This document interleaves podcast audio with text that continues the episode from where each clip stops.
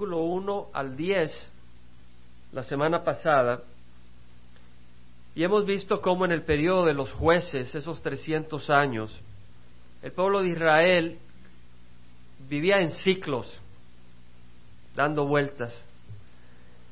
Por un tiempo estaban bien con el Señor, lo amaban, le servían, lo abrazaban, y después soltaban las manos y empezaban a temer a los dioses paganos, a los dioses de los amorreos, a darles crédito a ellos y a buscar la bendición de ellos. Se dedicaban a la idolatría y Dios los soltaba, los soltaba en manos de los enemigos que Él levantaba para oprimirlos y bajo la opresión ellos clamaban y Dios los liberaba. Y estudiamos la semana pasada cómo el Señor levantó a los midianitas, a los madianitas, en inglés es Midianites, a los madianitas, que era la tierra de Madián, eh, era de donde venía el suegro de Moisés, Jetro, revuela hacia donde fue Moisés cuando venía huyendo de Egipto. Eh, estaba a 150 kilómetros al sur del mar salado, el mar muerto. Y los madianitas habían subido y cuando estaban las cosechas, era cuando llevaban sus, subían en camellos, los camellos pueden correr grandes distancias cada día. Y pues iban en camellos y traían su ganado, traían sus ovejas, sus, todo su ganado y sus uh, flocks, sus rebaños, para que se alimentaran y empobrecían al pueblo de Israel. Y ellos tenían que esconderse en cuevas, en las peñas, pues tenían miedo de los madianitas y también de los amelecitas que se le habían unido y los hijos del oriente. Y vimos cómo el Señor tuvo que entregarlos, porque dice que el Señor los entregó. Es decir, nosotros estamos en la mano del Señor. El pueblo de Dios está en las manos de Dios. En este caso el Señor los entregó para disciplinarlos, para corregirlos, porque Dios en su amor no deja a su Hijo sin disciplina. Y vimos cómo el Hijo sabio es aquel que acepta la disciplina de su Padre. Y así nosotros debemos de aceptar la disciplina del Señor. Vimos cómo el pueblo de Israel clamó por la opresión de Madián. No me sonaba a mí que había un arrepentimiento. Y me llamó la atención porque ayer estaba leyendo un comentario y hacen la misma observación. Y, me di cuenta cómo el Espíritu, porque es el Espíritu el que nos pone estas cosas. El Espíritu nos revela estas cosas que están ahí escondidas como tesoro. De que realmente el pueblo no se había arrepentido necesariamente. Estaba queriendo que el Señor les levantara la opresión, pero como muchos cuando están las cosas difíciles claman y vienen a la iglesia y Dios los bendice, ya de ahí se vuelven a ir y ya no regresan.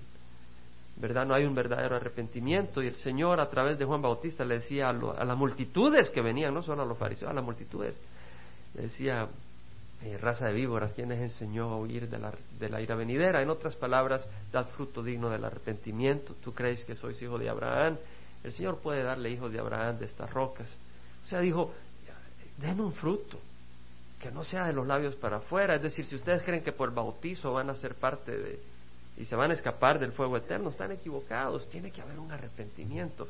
Y lo mismo nos dice el Señor a nosotros, que realmente, y yo sé que en nuestra iglesia se predica el arrepentimiento. Si tú has permanecido en nuestra iglesia unos cuantos domingos, te das cuenta que se predica el arrepentimiento, porque es necesario, es necesario. Pero también se predica la gracia del Señor, porque el arrepentimiento no tiene sentido si no hay gracia que nos restaure, pero el arrepentimiento es necesario. Y ahora vamos al versículo 11 del capítulo 6, donde dice que el ángel del Señor, el ángel de Jehová, ve la palabra Señor en letras mayúsculas, el ángel de Jehová vino y se sentó debajo de la encina del, del, ah, del cedro que estaba en Ofra. Ofra era una ciudad que estaba al oeste del río Jordán, en la tribu de Manasé, no se sabe exactamente en qué lugar, hay distintas opiniones y no, no se sabe con certeza, pero una ciudad de, de Manasé. Y ahí estaba el ángel del Señor, se apareció, pues, no en forma deslumbrante, sino en una manera como un caminante. Y dice que estaba en Ofra, la cual pertenecía a Joás Abieserita, es decir, la encina, eh, estaba en ese lugar y era un lugar que pertenecía, era un terreno que pertenecía a Joás de Abieser. Abieser era una familia descendiente de Manasé. Entonces, Joás era descendiente de ese linaje dentro de la familia de Manasés y Gedeón era hijo de él. Y dice de que su hijo Gedeón estaba sacudiendo el trigo en el lagar para esconderlo de los madianitas. En, otras palabras, en vez de estar ah, en, lo que se llama el suelo o el lugar, en inglés le llaman threshing floor, donde eh, eh, separas, descascaras el trigo, lo pones en la roca y ahí está el, el buey o está el toro o está el burro moviendo la roca y ahí está el trigo y está siendo quebrantado. O tienes al ganado dando vueltas pero está arrastrando algo pesado que está pasando encima del trigo. Y al pasar encima va descascarando. Y luego tú agarras el trigo con unos grandes eh, tenedores y lo tiras al aire y viene el viento y separa la paja del trigo. Entonces estos lugares generalmente estaban en las partes altas de los montes porque había brisa y así separaba la, la paja del trigo. Pero aquí vemos que eh, Gedeón lo está haciendo donde eh, aplastan las uvas para sacar el vino, en un lugar escondida. Vemos que Gedeón estaba temeroso, estaba temeroso del enemigo. Y, y lo que es interesante es que cuando tú estás separado de Dios, vas a vivir en temor. Pero cuando tú estás en la presencia del Señor, vas a tener paz. Eso es bien importante. Ellos vivían temerosos. Hay muchos que están temerosos de la muerte. Hay muchos que tú le mencionas la posibilidad de morir y les, se mueren del susto. Es decir, tienen miedo a la muerte. Y cuando uno viene a Cristo, eso se debe de quitar. Porque Cristo y su presencia nos da esa paz, como la canción que le dio el Señor al hermano de René. Si te llevo o te, cuido un poco más acá, eh, estoy contigo. Está, estás contigo, eso es lo importante. Entonces, hay muchos que están, son temerosos de la muerte, otros están llenos de terror por los terroristas musulmanes. Sabemos que van a atacar, es cuestión de tiempo. La semana pasada el FBI dice que van a hacer ataques espectaculares que van a ser destrucción masiva de vidas y que la economía se va a venir para el suelo. Yo ya lo he mencionado, lo he mencionado en el pasado, de que van a atacar y la economía se va a venir al suelo. Y yo sé que va a pasar. Yo sé que va a pasar. Esto no va a continuar así. Es decir, solo falta que se cuelen. Ahora, una cosa es, yo no digo de que si cae una bomba nuclear cerca de donde estamos, voy a decir, ah, qué bonito, vamos a solearnos. No, yo no estoy hablando de eso. Pero estoy hablando de no vivir obsesionado por el miedo, sino de vivir tu vida sabiendo que hay un propósito. Que no sea eso lo que rija tu vida, pero que puedas tener paz y que puedas caminar haciendo la voluntad del Señor. Pero hay muchos que están aterrorizados por los terroristas musulmanes, o tal vez por el desempleo y la economía y cómo vamos a hacer, o tal vez si te da una enfermedad o la otra, y hasta algunos están asustados de su propia sombra. Pero ese es el fruto de estar separado de la presencia de Dios. Recuerdo una vez que me había dado el mal de Moctezuma. No sé si ya saben lo que es eso. ¿Alguien sabe lo que es el mal de Moctezuma? Bueno, aquí alguno que sabe se va a reír. Es cuando vas a México, a Centroamérica y te cae un poco mal la comida.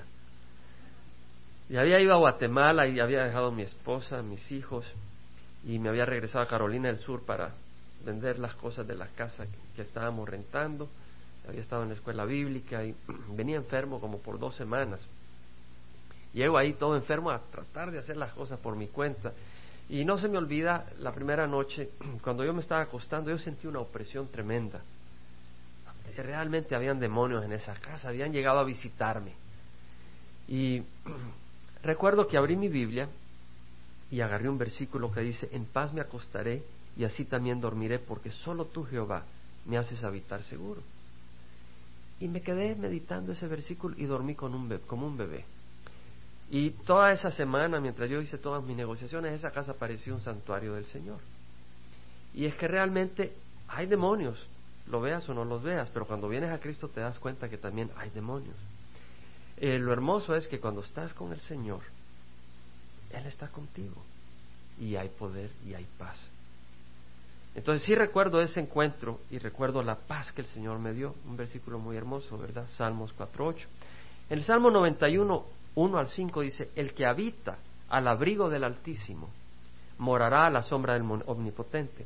No dice el que habita al, al abrigo, no quiere decir a un refugio que está construido aquí o allá, sino que el Altísimo es tu abrigo.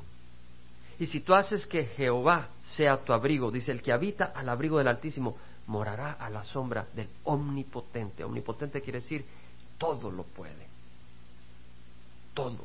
Entonces, cuando tú habitas, quiere decir que habitar es donde está su palabra.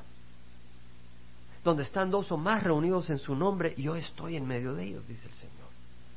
Entonces, cuando tú estás donde están los hermanos, cuando tú estás donde se está enseñando la palabra, donde se está compartiendo la palabra, donde hay oración, tú estás habitando al abrigo del Señor. Cuando tú estás habitando donde se hace la voluntad del Señor, donde tú estás haciendo la voluntad del Señor, estás al abrigo del Altísimo. Y dice, Él te libra del lazo del cazador. Es decir, el cazador va a tirar su lazo. Ahora, tú no digas, yo las puedo, yo las hago. ¿Sabes qué? Si el Señor retira su mano protectora, el cazador te hace caer. Dice Billy Graham que los siervos del Señor son tres áreas que tienen que cuidarse, dentro de varias. Una dice el orgullo, el dinero y las mujeres. Entonces, yo creo que no hay nadie que si no es por la gracia del Señor esté protegido de las tres áreas. Tal vez tú dices, bueno, yo con mi esposa estoy bien, no tengo problema con las mujeres, eh, pero con el dinero no, no tengo problemas, tal vez con el orgullo. Pero mañana vas a tener problemas con uno de los otros si el Señor no te protege. No pongas confianza en la carne. Jamás. Jamás. Moisés, que era un hombre humilde, falló en que perdió su postura humilde en un momento. Y el Señor le impidió entrar a la tierra prometida. No te descuides, confía en el Señor. Pero el punto es, habita con el Señor. Busca los estudios bíblicos, busca los hermanos, convive en la presencia del Señor. Dice, con sus plumas te cubre y bajo sus alas hayas refugio. Escudo y baluarte es su fidelidad. No temerás el terror de la noche, ni la flecha que vuela de día. Vendrá el terror de la noche, vendrá la flecha que volará de día, pero no lo temerás. ¿Por qué? Porque si esa flecha te cae, tú sabes que es la flecha que te va a llevar a su presencia. Es decir, yo no estoy diciendo que un ataque terrorista no te va a agarrar a ti, pero va a ser el pasaporte para ir a su presencia. Y eso es importante entenderlo. Jesús siempre caminó en la presencia del Padre. Sus palabras eran las palabras que el Padre le había dado. Sus obras que hacía eran las obras que el Padre le había dado a hacer. Él caminaba en la presencia y cuando vino la tormenta en la barca, Él les dijo, hombres de poca fe. Y Él paró el viento. Tenía paz, tenía valentía. Entonces es importante que habitemos en la presencia del Señor. Ahora vamos al versículo 12, dice que el ángel de Jehová se le apareció y le dijo, Jehová está contigo, valiente guerrero. Entonces Gedeón le respondió, Ah, Señor mío, si el Señor está con nosotros, ¿por qué nos ha ocurrido todo esto? ¿Y dónde están todas sus maravillas que nuestros padres nos han contado diciendo, no nos hizo Jehová subir de Egipto, pero ahora Jehová nos ha abandonado y nos ha entregado en mano de los madianitas? Tenía razón, fue Jehová quien nos entregó en manos del enemigo, era para hacerlo reflexionar. Ahora, aquí hay bastantes elementos para considerar. Primero, vemos que Gedeón se queja. ¿Por qué nos ha ocurrido todo esto? ¿Y no se acuerdan que habíamos leído en el versículo 8 al 10 que Dios les mandó un profeta para decirles, yo los saqué de Egipto, yo los liberé, yo abrí paso en la tierra que ustedes entraron, pero ustedes, yo les había dicho que no temieran a los dioses de los amorreos en cuya tierra habitáis, pero ustedes me desobedecieron. Eso fue lo que les dijo el profeta. Y vemos que acá Gedeón no hizo caso no, no registró en su mente la palabra que el profeta le había dicho. Y dice, ¿por qué nos está ocurriendo esto? La respuesta ya la tenía. Y eso pasa muchas veces con nosotros, que la palabra de Dios la entendemos, sí, suena bien, pero no registra personalmente en nuestras vidas. Y entonces cuando vienen las crisis decimos, ¿por qué me está ocurriendo esto? Dios mío, ¿por qué lo permites? Y el Señor te lo advirtió pero tú lo dejaste pasar como agua con aceite, que no se mezclen. En otras palabras, el Señor dice que tiene en común la luz con la oscuridad. En otras palabras, no convivas con las tinieblas. Si tú te vas a casar, joven, busca a un cónyuge que ame al Señor. Pero tú dices, bueno, es que yo lo voy a traer a los pies de Cristo. Dios me va a usar para traerlos a los pies de Cristo. Dios nunca usa un método contrario a su palabra. Entonces, cuando tú dices eso y después te casas y luego te metes en todo tipo de problemas y dices, ¿por qué me ha ocurrido todo esto si amo al Señor? Mentira. Tú te apartaste de la, de la palabra del Señor. O tal vez el Señor nos advierte de no enredarnos en las riquezas materiales. Y tú puedes ser pobre o puedes ser rico y estar enredado en la avaricia. No tiene que ver con lo que tienes, tiene que ver con el corazón. Y el Señor dice, ten cuidado. La piedad en efecto es medio de gran ganancia cuando va acompañada de contentamiento, porque nada traímos al mundo y nada podemos sacar de él. Y luego dice eh, que la raíz de todos los males es el amor al dinero. Y que muchos desviándose de la fe se metieron todo tipo de problemas por eso. Entonces el Señor dice, cuidado. Y yo recuerdo cuando recién llegué a Calvary Chapel, Costa Mesa, eh, estábamos platicando con una familia, estábamos conviviendo.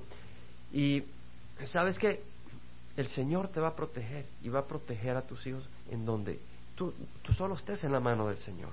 Pero este hombre tenía a sus hijos en la, en la escuela cristiana de Calvary Chapel, Costa Mesa.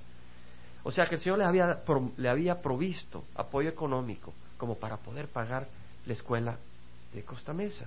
Pero él vino y sacó a sus hijos para poder usar su dinero para sus propios gastos, para sus propios placeres. Entonces yo te digo, si tú no tienes dinero para poner tu hijo en una escuela privada, no te preocupes, Dios está contigo. Pero tienes que estar astuto, porque le van a enseñar evolución y otras cosas. Haz tu labor de padre.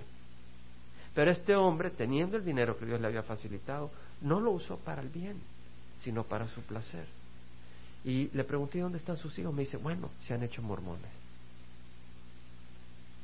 Es decir, entonces él no puede decir por qué me ha ocurrido esto, porque él no puso atención a la palabra del Señor. Ahora Gedeón dice, ¿por qué nos ha ocurrido esto? Pero el Señor en su misericordia. Dice el versículo 14, el Señor lo miró. Ahora, la palabra Señor aparece en letras minúsculas o mayúsculas en su libro, en su Biblia. Mayúscula, quiere decir Jehová. Quiere decir que el ángel de Jehová, ¿quién era? Era Jehová mismo. Jehová mismo que se había tomado, no encarnado, porque se encarnó en la persona de Cristo. Eh, Jehová que apareció, es lo que se llama como una teofanía. Teo quiere decir Dios en griego y fanes quiere decir apariencia, aparecer. O sea, Dios se aparece en una forma humana, forma de un ángel. Un eh, ángel quiere decir mensajero. Entonces Dios se le está apareciendo a Gedeón y, y es Jehová, pero este Jehová es la segunda persona de la Trinidad de Jesucristo. Porque sabemos en el Antiguo Testamento cuando el pueblo de Israel fue por el desierto, de que Moisés le dice a, Jehová, si tú no vas conmigo, si tú no vas con nosotros, no nos hagas partir de acá, porque ¿cómo vamos a ser reconocidos que somos tu pueblo si tú no vas con nosotros? Y en Corintios, Pablo dice que la roca, que todos vivieron de la misma roca espiritual, de la misma agua espiritual, de esa misma roca, y esa roca era Jesucristo, dice Pablo. Entonces quiere decir que Jesucristo era quien iba con ellos, Dios que se, mostraba con su voz, con sus palabras. Y acá es Jesucristo, es una teofanía, una cristofanía que se le aparece. Ahora veamos lo que dice el versículo 14. Jehová lo miró y dijo, ve con esa tu fuerza y libra a Israel de la mano de los madianitas. ¿No te he enviado yo? Y respondió, ah Señor, ¿cómo libraré a Israel? He aquí que mi familia es la más pobre en Manasés y yo el menor de la casa de mi padre. Vemos que Dios ha escogido a Gedeón, que pertenecía a la familia más pobre de la familia de las familias de Manasés. Y Dios escoge al más pequeño, al menor, al más débil de esa familia. Dios lo hizo por varias razones. Una de ellas para enseñarnos que Él no escoge en base a habilidades. Él no era un hombre fuerte, Él no era de una familia prominente. Él era una familias más humildes. Y el Señor nos está diciendo que Él no escoge en base a, habilidades, es lo que nos está enseñando. No escoge en base a color de la piel. Si eres chele o eres moreno, eso es indiferente para el Señor. Si eres, si tienes posición social o no tienes posición social, es indiferente para el Señor. Ahora, tenemos que entender que el Señor te va a escoger, ya sea que vengas de una posición alta o vengas de una posición baja. Eso es indiferente para el Señor. ante el Señor estamos en el mismo plano todos. Lo que tiene que ver es con tu corazón y tu disponibilidad. Y eso es bien importante. Entonces, el Señor está escogiendo a Gedeón para enseñarnos que no tiene que ver las cosas de este mundo, nuestro poder en este mundo, nuestras habilidades personales, para que Él te escoja. Pedro aprendió esto a través de la visión que tuvo del Señor de que fuera y le compartiera con los gentiles, eh, que bajaba en una manta animales impuros. Y el Señor le decía, come. Y él decía, ¿cómo voy a comer si es algo impuro? Jamás he comido algo impuro. Le dijo, no llames impuro lo que el Señor te dice. Y luego, pues, vinieron por él y era para ir a la casa de Cornelios, que era gentil, y se da cuenta que el Señor llevaba el Evangelio para los gentiles. Entonces Pedro contesta y dice, ciertamente ahora entiendo que Dios no hace acepción de personas. Es importante. Entonces quiere decir, si tú tienes un millón de dólares en el banco, Dios no te va a escoger por eso. Pero tampoco te va a rechazar por eso. Dios va a ver a tu corazón. Si tú no tienes un 5 en el banco, Dios por eso no te va a rechazar. Tampoco te va a escoger por eso. Te va a escoger por tu corazón.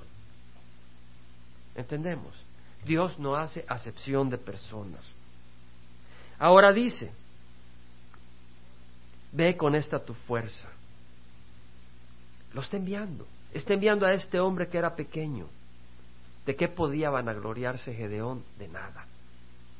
En Filipenses 3:3 Pablo dice, nosotros somos la verdadera circuncisión, que adoramos en el Espíritu de Dios y nos gloriamos en Cristo Jesús, no poniendo confianza en la carne. O sea que si tú no pones confianza en la carne, eres de la verdadera circuncisión. Eres de los que adoran en espíritu. Si tú dices, ok, yo soy de Calvary Chapel, escúchame porque voy a compartir. O yo vengo de Calvary Chapel, escúchame porque voy a alabar, estás equivocado. O yo soy bautista, o yo soy eh, eh, pentecostés, o lo que sea. No, la cuestión es, estás con el Señor. Y todo lo que fluya es del Señor. No poniendo confianza en la carne. Vemos que Dios escoge a Gedeón por otra razón también para mostrarnos su misericordia, su gracia. En Éxodo 33, 18, 19, Moisés le dijo, te ruego, te ruego, cuando estaban en el monte Sinaí, Moisés le dice a Jehová, te ruego que me muestres tu gloria. Y tú dices, oh, quiere decir que llegó el Señor y mostró una luz y empezó a temblar y empezó a oírse truenos. En esta ocasión no fue así. Dice que le dijo, te ruego que me muestres tu gloria, y Jehová le respondió, haré pasar toda mi bondad delante de ti. La gloria del Señor es su bondad. Su gran bondad impresiona, es gloriosa. Y dice, te haré pasar toda mi bondad delante de ti y proclamaré el nombre de Jehová delante de ti. Es decir, el nombre, voy a mostrar mi carácter. Te voy a hacer entender cuál es mi carácter, la bondad que hay en mí. Y esa es una gran gloria que te vas a quedar sin palabras. Y dice en el versículo 6 y 7 del Éxodo 34 que entonces pasó Jehová delante de él y proclamó Jehová, Jehová, Dios compasivo y clemente. La palabra clemente en otras traducciones es lleno de gracia. Lento para la ira y abundante en misericordia y verdad. En otras palabras, cuando está proclamando su nombre, el Señor está diciendo, te estoy dando a entender quién soy yo, cuál es mi carácter. Y dice que soy compasivo, soy clemente, dice el Señor, abundante en misericordia y verdad. Misericordia, es decir, si tú vienes a Él, Él va a tener misericordia para ti. Y el que guarda misericordia a millares, el que perdona la iniquidad, la transgresión y el pecado. Él perdona el pecado, Él perdona la maldad, pero luego dice, no tendrá por inocente al culpable. Dices, un momento, aquí hay una contradicción. Él dice que Él perdona y luego dice que no tiene por inocente al culpable es que hay que entender quién es el culpable. En Éxodo 20 te explica quién es el culpable. El culpable es aquel que lo odia, aquel que lo rechaza, aquel que rechaza su mano misericordiosa. Ese es culpable de rechazar a Jesucristo. Ese es culpable de rechazar a Dios. Y cuando tú lo rechazas hay consecuencias. Por eso dice no tendrá por inocente al culpable el que castiga la iniquidad de los padres sobre los hijos y sobre los hijos de los hijos hasta la tercera y cuarta generación. Tú dices, ¿cómo es posible? La palabra de Dios. ¿Sabes lo que pasa? Que si tú andas tras el mundo, tú andas rechazando a Dios, tú pones la espalda a Dios, no te sorprendas si tus hijos siguen ese camino. Y no te sorprendas que tus nietos sigan ese camino y reciban el castigo que tú también vas a recibir por seguir en ese camino. Por eso dice el Señor, búscame de todo corazón. Búscame de todo corazón. El ángel de Jehová es Jehová mismo. Y vemos que dice, ve con esta tu fuerza. No le dice, ve con la mitad de las fuerzas. Las fuerzas de Gedeón eran pequeñas. Él era débil. Él le dice, ve. Él no dice, mira, considera ir. Él le dice, ve. El Señor le da una orden, ve. Y luego le dice, ve con estas tus fuerzas, ve con lo que tienes. No le dice, ve con menos, no le dice, ve con más, pero ve. Yo creo que el Señor nos dice a nosotros, vayamos. El Señor nos llama a que vayamos. Y nos dice, no me importa dónde vienes, si de un hogar rico, de un hogar pobre, si vienes de la China o vienes de, de México. Ve, dice el Señor y ve con esto que tú tienes, con estas tus fuerzas. En Mateo dice, id pues y haced discípulo de todas las naciones, bautizándolas en el nombre del Padre, del Hijo y del Espíritu Santo, enseñándoles a guardar todo lo que os he mandado, y aquí yo estoy con vosotros todos los días hasta el fin del mundo. Muy interesante porque esta semana hablé con una persona que me dice, ¿sabe qué? A mí me dicen de que bautizar en el nombre del Padre, el Hijo y el Espíritu Santo no sirve. Hay un grupo que ha salido, que dice, en inglés se dice The Jesus Only Movement, que dicen de que no existe, que, que, el Padre, el Hijo y el Espíritu Santo no existen como tres personas, que solo hay uno, que es Jesús. Y que el Padre, que Dios se manifiesta en la forma del Padre, o en la forma del Hijo, o en la forma del Espíritu Santo, pero es una sola persona, dicen. Entonces, cuando el Padre dijo, este es mi Hijo amado, en quien yo me complazco cuando Jesucristo estaba siendo bautizado, dicen de que era el mismo, la misma persona la que estaba siendo bautizada y la que hablaba. Y hay gente hispana que está atrapada. Me llamó una persona esta semana, confundida, y estuvimos compartiendo la palabra del Señor. En el Nuevo Testamento leemos de que Pedro le dice a, la gente que se había arrepentido en el día de Pentecostés, que se arrepintieran y que fueran bautizados en el nombre de Jesús para el perdón de los pecados. Entonces dicen, ya ves, solo dicen el nombre de Jesús. Ahora esta hermana salió de la confusión. Es que hay que entender qué quiere decir en el nombre de Jesús. El nombre de Jesús quiere decir de acuerdo al carácter de Jesús, de acuerdo a lo que Jesús manda, de acuerdo a su envía, a, su, a, su, a cómo nos envía. Mira, si el presidente Bush sabe que soy uno de los hispanos que está en California y me escoge y me dice, sabes, Jaime, quiero que vayas al hogar de la hermana Catalina y Osvaldo y los felicites en mi nombre por ser ciudadanos ejemplares. Y llévale este certificado, certificado grande, donde los felicita. Y yo llego pues con una comitiva y llevamos cámaras y va a la iglesia toda emocionada porque nuestros hermanos son honrados y si un miembro es honrado, todo el cuerpo es honrado y vamos y, yo voy, eh, hermanos, en nombre del presidente Bush, los felicitamos y toman fotos y salen en la opinión y todo. Pues está muy bien. Ahora si yo llego y le tiro patadas a la puerta, toma esto, te lo manda Bush pues yo creo que me meten preso. Porque aunque haya ido en el nombre de Bush, no fui en el nombre de Bush. No le he honrado.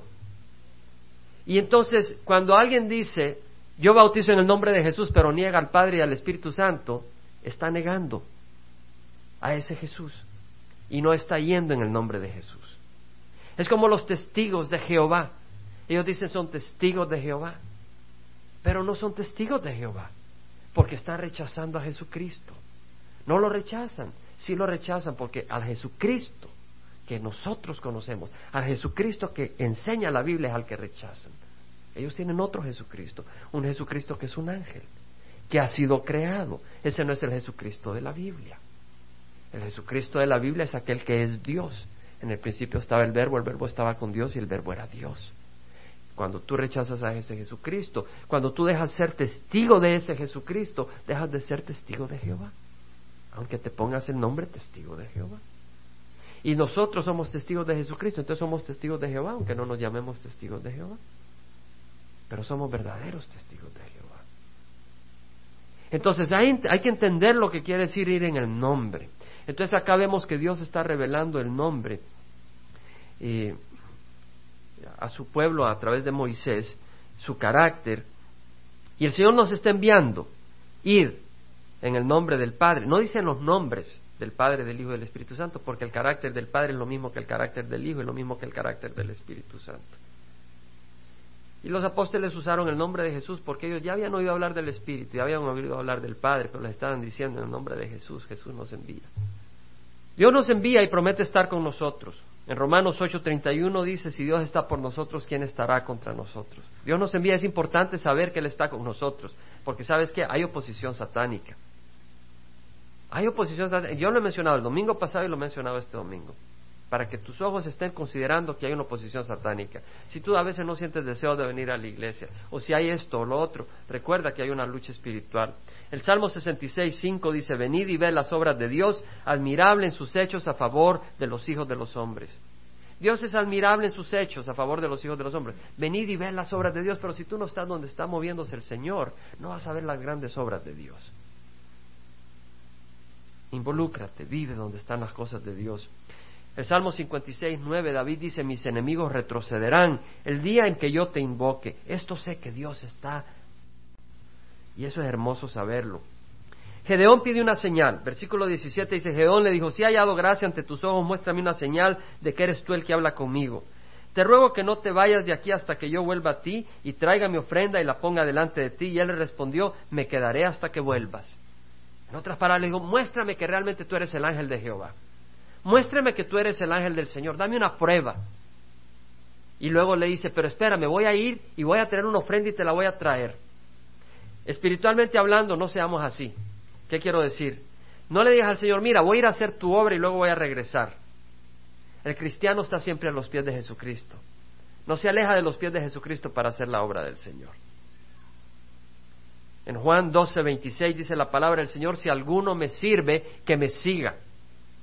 Porque a donde yo estoy, ahí estará mi servidor. Y si alguno me sirve, el Padre le honrará. Es decir, ¿cómo puedes servir a Jesucristo si no estás con Él?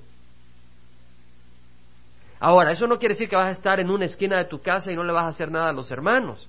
No vas a mostrarle amor a los hermanos porque sabes que Jesucristo dice, yo tengo manos, tengo pies, son tus hermanos. Y cuando tú lo haces por uno de los más pequeños, lo haces por mí pero estás haciéndolo de acuerdo a la voluntad de Dios. Entonces tú, si estás con el Señor, vas a estar sirviéndole, y si vas a estar sirviendo al Señor, vas a estar con Él. Y entonces el Padre te va a honrar. Bueno, volviendo a esto, el, Gedeón fue a traer una ofrenda, y el versículo 19 eh, dice que entró Gedeón y preparó un cabrito y pan sin levadura de una efa. Una efa eran 22 litros de harina. Había escasez. Pero vemos que Gedeón entrega lo mejor que puede. Dentro de su escasez entrega abundancia. Y dice que puso la carne en una cesta y el caldo en un caldero. Y se los llevó a él debajo de la encina y se los presentó. Y el ángel de Dios le dijo, toma la carne y el pan sin levadura, ponlo sobre esta peña y derrama el caldo. Dios quiere que nuestra ofrenda sea sin levadura, sin la levadura de la hipocresía, sin la levadura, sin la levadura del engaño, sin la levadura de la mentira, sin la levadura de la arrogancia. Dios quiere que pongamos nuestra ofrenda sin levadura. Y el caldo representa la sustancia de ese sacrificio. Y el Señor dice que nosotros debemos de ser un sacrificio vivo y aceptable a Dios. En vista de las misericordias de Dios, presenta vuestro cuerpo como sacrificio vivo y santo, aceptable a Dios, que es vuestro culto racional. Y no os conforméis a la manera de pensar de este mundo, más renovaos en vuestra mente.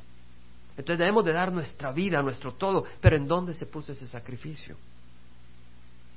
Dice que el ángel de Dios le dijo, toma la carne y el pan sin levadura, ponlo sobre esa peña y derrama el caldo. Y así lo hizo, lo puso sobre la roca. El sacrificio de este hombre, el ángel de Dios le dijo, ponlo sobre la roca. Tu sacrificio no debe estar basado en tu propia justicia, debe estar descansando en la roca que es Cristo. Es ahí donde debe descansar tu sacrificio. En Filipenses, Pablo está diciendo, todo lo que para mí era ganancia lo considero como basura por amor de Cristo. Y es más, todas las cosas son para mí.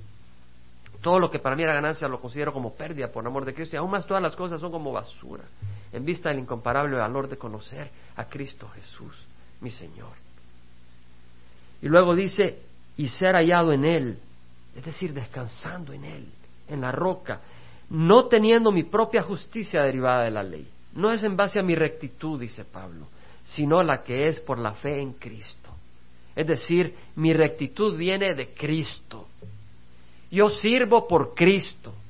Oh, qué bonita música. Oh, qué bonito predicar. No, no, no, no, no, no. Oh, qué bonito hace. No, no, no, no, no. La cuestión es, es Cristo quien está ministrando a través tuyo. No me importa si tu voz es bonita, no me importa si tu mensaje es precioso. Es Cristo el que me está hablando a través tuya. Y eso es lo que Dios quiere. Dios quiere hablar a través de cada uno de nosotros. Y Dios quiere hablar a través de cada uno de nosotros y por eso quiere vaciarnos. Para que no contaminemos la comida que Él nos da. Luego dice de que el ángel de Jehová extendió la punta de la vara que estaba en su mano y tocó la carne y el pan sin levadura y subió fuego de la roca que consumió la carne y el pan sin levadura y el ángel de Jehová desapareció de su vista. Salió fuego de la roca. ¿Sabes qué? Cuando tú vienes a Cristo vas a ser bautizado en un bautismo de fuego. Juan Bautista dijo que él no era el Mesías, que él iba a bautizar con el Espíritu y con fuego. Va a poner un fuego en tu corazón y ese fuego en, tu, corazón va a recorrer, va a llenar Orange, va a quemar la paja de Orange, va a tocar otros, va a encender otros carbones que están apagados, que están muertos, y los va a producir vivos, rojos al, al carbón encendido. Va a hacer eso el Señor. Va a, agarrar ese fuego. Pero también está hablando de que hay un bautizo de sufrimiento. Jesucristo dijo, es necesario que yo sea, eh, que, que pase un bautismo que tengo que recibir cuando iba para la cruz dijo eso. Es un bautismo de sufrimiento. Sorpresa. Cuando tú vengas a Cristo, Él te invita a un bautismo de sufrimiento. Porque es a través de un bautismo de sufrimiento donde tú te identificas con Jesucristo. Y es a través donde tu sufrimiento que tú te liberas. Fue a través del sufrimiento de Cristo en la cruz que Él nos liberó de la muerte. El sufrimiento trae liberación. El Señor dice, tienes que pasar por ese bautizo. Y vemos que de la roca, de la roca viene ese fuego, de Jesucristo viene el sufrimiento para sus hijos, para moldearlos a la imagen del Señor. Él usa la mano para moldearte como una vasija de barro, pero luego te pone en el fuego cuando estás bien. Y luego dice de que al ver Gedeón, que era el ángel de Jehová, dijo, ay de mí, Señor Dios, porque ahora he visto que el ángel de Jehová he, visto al ángel de Jehová cara a cara. Es decir, cuando tú estás en la presencia del Señor, te das cuenta que tienes labios inmundos. Isaías tuvo la visión del trono del Señor. Dijo, ay de mí, porque soy hombre de labios inmundos y habito entre un pueblo de labios inmundos y mis ojos han visto al Rey, al Señor de los ejércitos. Cuando tú vienes a la presencia del Señor, te quebrantas. Tú puedes ministrar con entendimiento, pero sin quebrantamiento. Yo le pido al Señor que nos ayude a ministrar con quebrantamiento. Y eso solo lo puede hacer quebrantándonos. Eso no es algo que se te pega. Y es necesario porque es en la presencia del Señor que el Señor te bendice y puede bendecir a otros. Entonces vemos de que este hombre se da cuenta que él es un pecador. Este hombre que dice, ay Señor, ¿por qué nos ocurre esto? Acá dice, soy hombre de labios inmundos. Y tú tal vez te has estado quejando, ¿por qué esto? ¿Por qué el otro? Y cuando vienes a la presencia del Señor dice, soy pecador. Ten compasión de mí. Ten misericordia. Y vemos que Jehová le dijo, la paz sea contigo, no temas ni morirás. Ahora te quiero mencionar algo que una característica de los siervos del Señor que están, que yo le pido al Señor tengamos nosotros, Una característica de los siervos del Señor es la humildad. No de todos los siervos del Señor, hay niveles distintos. Pero yo le pido al Señor de que crezcamos en esa característica. Por eso hemos cambiado el versículo bíblico que ponemos al principio en esta ocasión. No sé si se dieron cuenta. Hoy tenemos, hemos rearreglado los versículos y hemos puesto uno bien importante, Colosenses 3:12. Y es muy importante, porque sabes qué, te voy a decir algo. Hablamos de tres áreas que el Señor, a través de Billy Graham, que fue el que dijo eso, nos comparte cómo podemos ser tentados dentro de muchas áreas. Una de ellas es la arrogancia, una de ellas es el orgullo. Y yo quiero decirte que yo creo que Satanás está queriendo zamaquearnos en esa área como congregación. Y por eso tengo que exponerlo. En Colosenses 3:12 dice, como escogidos de Dios, santos y amados. Santos, somos escogidos, somos santos, apartados, somos amados. No necesitamos hallar nuestra identificación de otra manera. Revestidos de tierna compasión, bondad, humildad, mansedumbre y paciencia. Humildad y mansedumbre. Muy importante. ¿Sabes qué? Cuando tú estás causando división por causas que no son esenciales, cuando tú estás causando división no por doctrinas fundamentales, sino porque esto se hace de esta manera o se hace de otra manera, la raíz, la raíz del orgullo se te está penetrando.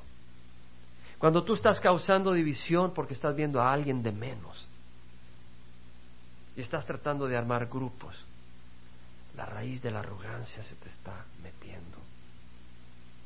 Cuando tú estás queriendo tomar autoridad espiritual que no se te ha dado, la raíz de la arrogancia se te está metiendo. Quiere decir de que no hay libertad, hay libertad pero seamos sabios, seamos astutos de caminar en humildad. La necesitamos porque nuestra iglesia es muy hermosa, no es nuestra, es del Señor. Esta congregación es muy hermosa. No lo digo yo, me lo dicen a mí, me lo dicen siervos del Señor. No me importa el tamaño, me da gusto que esta congregación sea hermosa y no perdamos lo que el Señor nos ha dado porque el Señor no lo quiere robar, no el Señor, el enemigo, no lo quiere robar. Y sigamos edificando sobre el fundamento que es Cristo, no sobre hombres, no sobre mujeres. Y en oración, por eso necesitamos orar.